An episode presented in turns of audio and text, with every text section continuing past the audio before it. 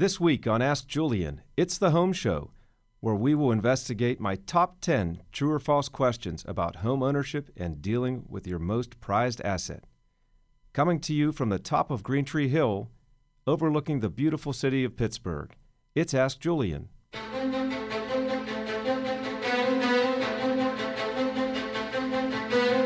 Welcome to Ask Julian, the legal show where each week we tackle your most compelling legal questions right here. And now, attorney Julian Gray. It's time to play true or false. Here are my top 10 issues revolving around home ownership and planning for your most valuable asset. Number one, if I take out a reverse mortgage, also now known as a home equity conversion loan, someday the bank will simply take my home from me this is a very common misconception, and we get many questions about reverse mortgages. A reverse mortgage is just that it's a mortgage. It's a mortgage that secures a debt where someone has loaned you money. But it doesn't mean necessarily that the bank is going to take your home. So, for example, if you have a home that is paid off and you're getting up in years and want to tap some of that equity to help pay for living expenses or what have you, you can take out a reverse mortgage. And all this means is that a bank is going to lend you a certain amount of money, and instead of you paying a mortgage payment every month, the interest will just continue to accrue and become part of the debt. Eventually, that house is going to get sold or transferred. This will typically happen either by death or because the house simply gets sold to move somewhere else. And at that point, it's pretty much like any other mortgage. You call the bank and say, How much do I owe? So let's say the house is worth $150,000 and you took out a reverse mortgage that at this point has about $80,000 spent. Well, you don't have to give up your entire home to the bank just because it's a reverse mortgage. Instead, when the house is sold, the reverse mortgage gets paid off. So in this scenario, $80,000 goes to the bank and you still put 70,000 bucks in your pocket at the closing, less closing costs, of course. So reverse mortgages can be helpful, but you have to understand how they work, and they don't necessarily mean that you will lose your home. Here's another question we get. If I transfer my house into my adult child's name, I will avoid Pennsylvania inheritance, also known as death tax. Well, this is a pretty interesting question because Pennsylvania is one of the few states in the country. I think there's less than 10 now that have a death tax, and that is a state death tax. But Pennsylvania likes to do things its own way for a long time. I guess that's why we still have state stores. But the point is that you have to recognize that just because you give something away doesn't mean you always avoid the tax at death. It is true that Pennsylvania has what's called a one year look back period. So if you transfer something to someone, and you live an entire year after you transfer the title, you will not have to pay that dreaded Pennsylvania inheritance tax. But houses are special because what really typically happens is the parent still lives in the house that they transfer to their adult child's name, and that can still invoke Pennsylvania inheritance tax. One of the main reasons is because the parent is still, for all purposes, controlling and using the house even though the title is not in the parent's name. Transferring houses is scary stuff and should be taken seriously with a comprehensive plan revolving around that transaction. So just simply transferring your house to your adult child or children for a dollar can be risky business if you don't know what you're doing. Here's another question we get. Many people have second homes, a vacation home, beach house, something like that, the cabin. People think, it's a good idea to have my family have written instructions on how the property is going to be handled when I die. This is true. The big question is how do you do that? Should you just write down a piece of paper somewhere that says, here's how I want the vacation home to be handled, here's how people will pitch in to pay for the expenses, here's who gets to use it and when, what happens if it falls into disrepair, so on and so forth. We've had many, many clients with vacation homes and second homes, many of which are outside of Pennsylvania, which poses another issue. If you go back and listen to our other podcast regarding revocable trusts, there's one answer for homes that are outside the state in which you live in. You can use a revocable trust to transfer title through that same trust, even though you have property outside Pennsylvania. But the point is that you really should have some type of written agreement, especially if the property has significant value. And that's typically done through some type of a trust document.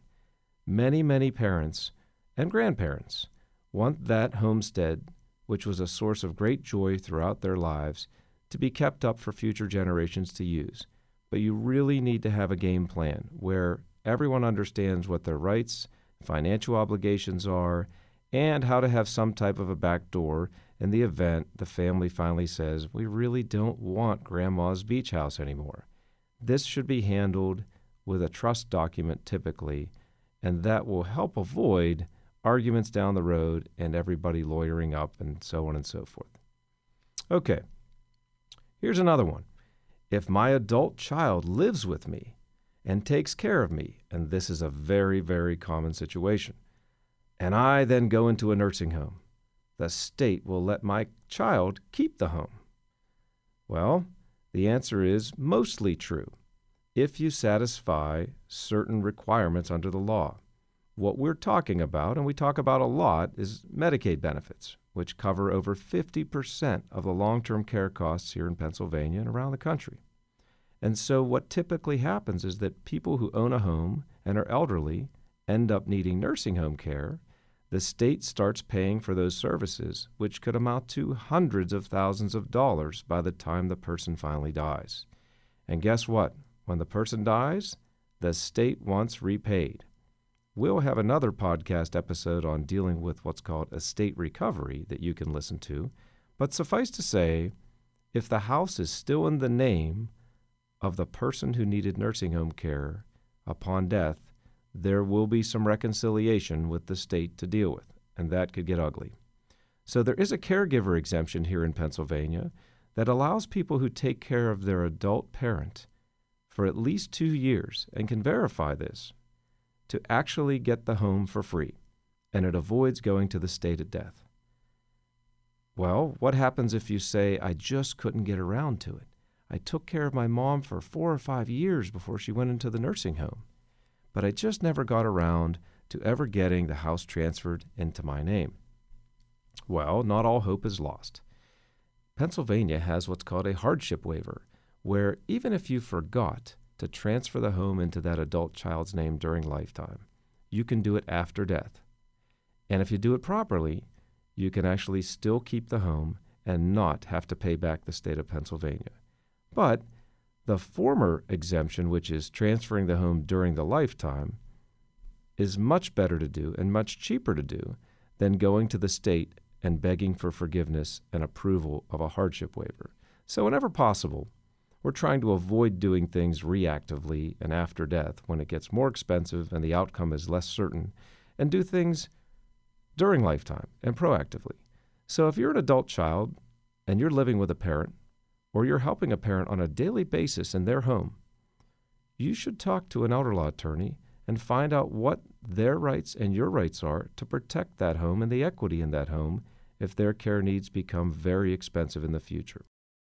Ask Julian will return in a moment. But first, attention nurses, social workers, and administrators. Julian Gray Associates is proud to be hosting the 7th Annual Healthcare Professionals Conference on Tuesday, May 14th. Join us at the region's largest healthcare professionals educational event to learn about the latest updates in the industry. Continuing education credits will be provided. Get more information and register today at grayelderlaw.com to get the discounted early bird registration rate until April 1st. Now back to attorney Julian Gray. Okay. What about this one, speaking of homes? If I utilize the Home and Community Based Aging Waiver Program to get Medicaid services in my home, I will have to turn over my home to the state immediately. Well, this one's easy. It's simply false. There's no requirement that you turn the title of your home over to the state just because you're getting state covered Medicaid services. It's much like what we just talked about with the child care exemption for Medicaid nursing home coverage. And that is, they're both Medicaid programs. One covers your care if you go into a nursing home, one is covering the care for people who choose and are able to stay at home, which most people do prefer. Once again, that program is called the Aging Waiver Program, and it's available throughout Pennsylvania and is very, very helpful for people to stay in their homes, especially people that don't need round the clock care. So we try to help people stay in their homes for as long as possible, but with an eye towards the reality that someday they still may need facility level care, but hopefully it's just at the very end of their lives. The key is, once again, to recognize if you're going to access these home based waiver program benefits, you do not have to turn your home over to the state. However, the state still will have that claim when the person dies against all the property still left in their name, and that typically will include the house. So you need to make plans and figure out what you'll do with the house before the person dies. And this can be done by an experienced elder law attorney's advice. Okay, next one.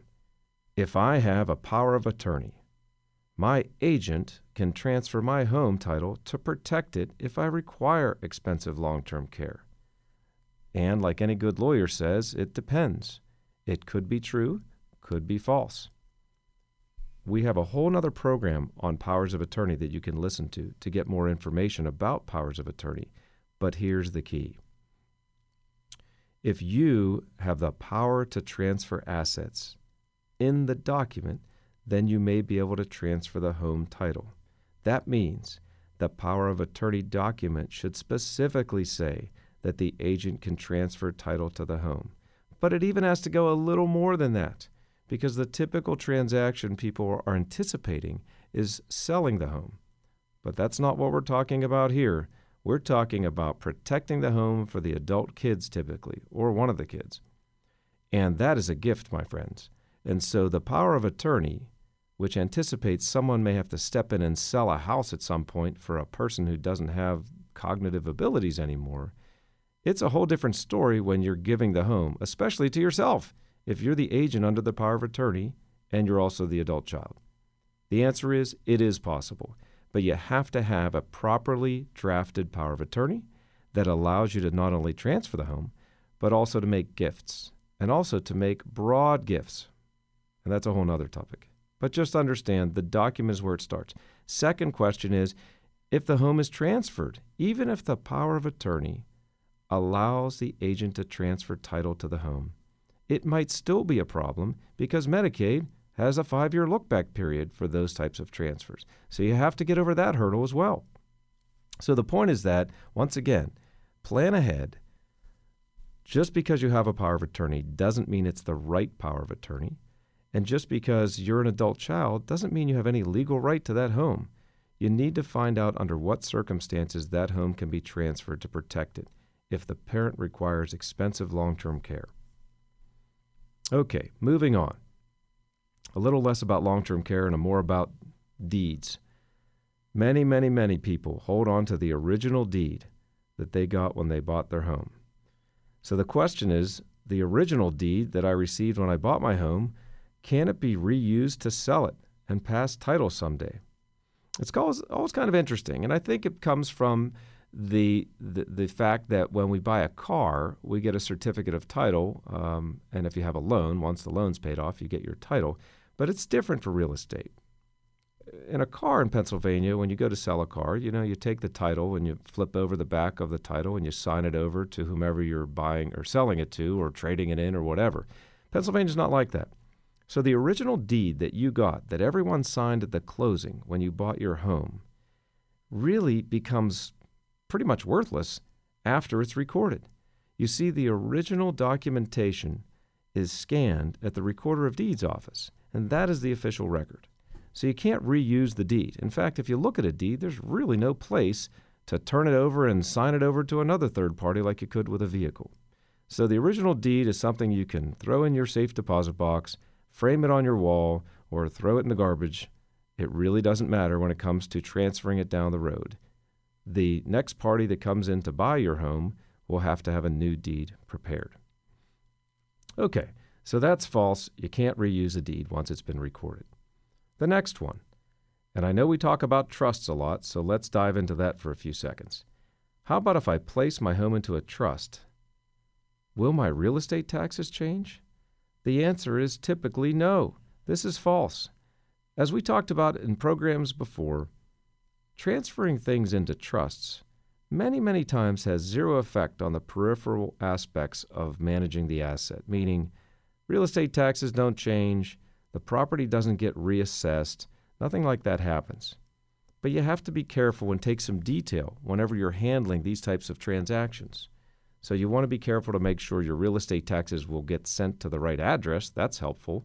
Um, if you have a bank paying your real estate taxes, you'll want to make sure to fill out the certificate of residence correctly so that your real estate taxes don't go to the wrong place. Um, but for all intents and purposes, when you transfer your home into a trust, the biggest thing you will see is that when you get your tax bill, it's going to look a little different. It's going to say trust on it or trustee and then with your name. And that's about the only change you'll see. However, one word of caution. Most people, I would like to believe, have homeowners insurance. When you transfer your home into a trust, be sure to contact your insurance agent and immediately ask the insurance agent to add your trust as an additional insured under your policy to make sure there's no gaps in coverage. Remember, when you bought your house and put it in your name, you owned it and you're the insured person named on your homeowner's insurance policy. When you put it into trust, the trust now owns the house, and so the trust needs to be insured as well. This should not cost you any more as far as insurance premiums or whatnot, but it's just a good idea to make sure that everything is covered. Okay, one that we've touched on before, but I think it's important to make sure we understand, and that is if my home is titled in a living trust, it will be protected if I go into a nursing home. This is simply not true. It's not true in Pennsylvania and many other states across the country. As I've said before, if you have a trust and you don't know if the trust protects your home and other assets from nursing home spend down, have us take a look at it. We'll be happy to tell you whether it will work or not. But basically, living trusts are not meant to protect assets in the event you go into a nursing home. They're used for many, many other purposes, but protecting from nursing home spend down is typically not one of the uses for that. And last but not least, if my home is titled with my spouse, I need to record a new deed when my spouse dies. So many, many people out there buy their homes, and the title they get has husband and wife or partners or whomever on there, two people on the deed, and at some point, inevitably, one person is going to die. And the answer is false. You do not need to go down to the courthouse and pay an attorney to transfer the, the title to your home on the record to the surviving spouse. All that happens from a legal documentation perspective is someday when that surviving spouse dies and the home is sold by either the executor of an estate or a trustee, or even if the surviving spouse decides to move out and sell the house before they die, they will simply place a little recital paragraph in the deed, the new deed, that says, I took title with my spouse. My spouse died on this day, and now I own the whole property, and I'm selling it to you. So that is how that works. And finally, speaking of getting things at the recorder's office and looking at titles to property, watch out for some of these scams that we see coming out that are being direct mailed to people. Many people who are recording deeds, or for some reason, third parties are just combing the courthouse. And now, with the internet and the access to online records, pretty much anyone can get access to a copy of the deed to your home. But there are a lot of companies out there we've seen now that are sending out requests to homeowners to get them a copy of their deed. And they charge sometimes what we would consider to be unfair prices for something as simple as getting a copy of your deed. There's no special magic here, folks. You can get a copy of your deed anytime by contacting the local county recorder's office, and I don't know what it costs, but it's not real expensive. Um, I would say on average under 20 bucks. So if some company contacts you and asks you to pay them an exorbitant amount of money just to get a copy of your deed, know that you can probably get it for yourself a lot cheaper. So that's it for the home show, folks. If you've got other questions about homes, please feel free to send me an email at askjulian at grayelderlaw.com. And we'll be sure to talk about your home issues on our next podcast. Thank you for listening to Ask Julian, the legal show, hosted by attorney Julian Gray. Send your questions to AskJulian at grayelderlaw.com and tune in each week on the iHeartRadio app or wherever you listen to your favorite podcast. Julian Gray Associates is a Pittsburgh based law firm. The information provided in this podcast is not intended to be legal advice. You should consult independently with legal counsel regarding your individual situation.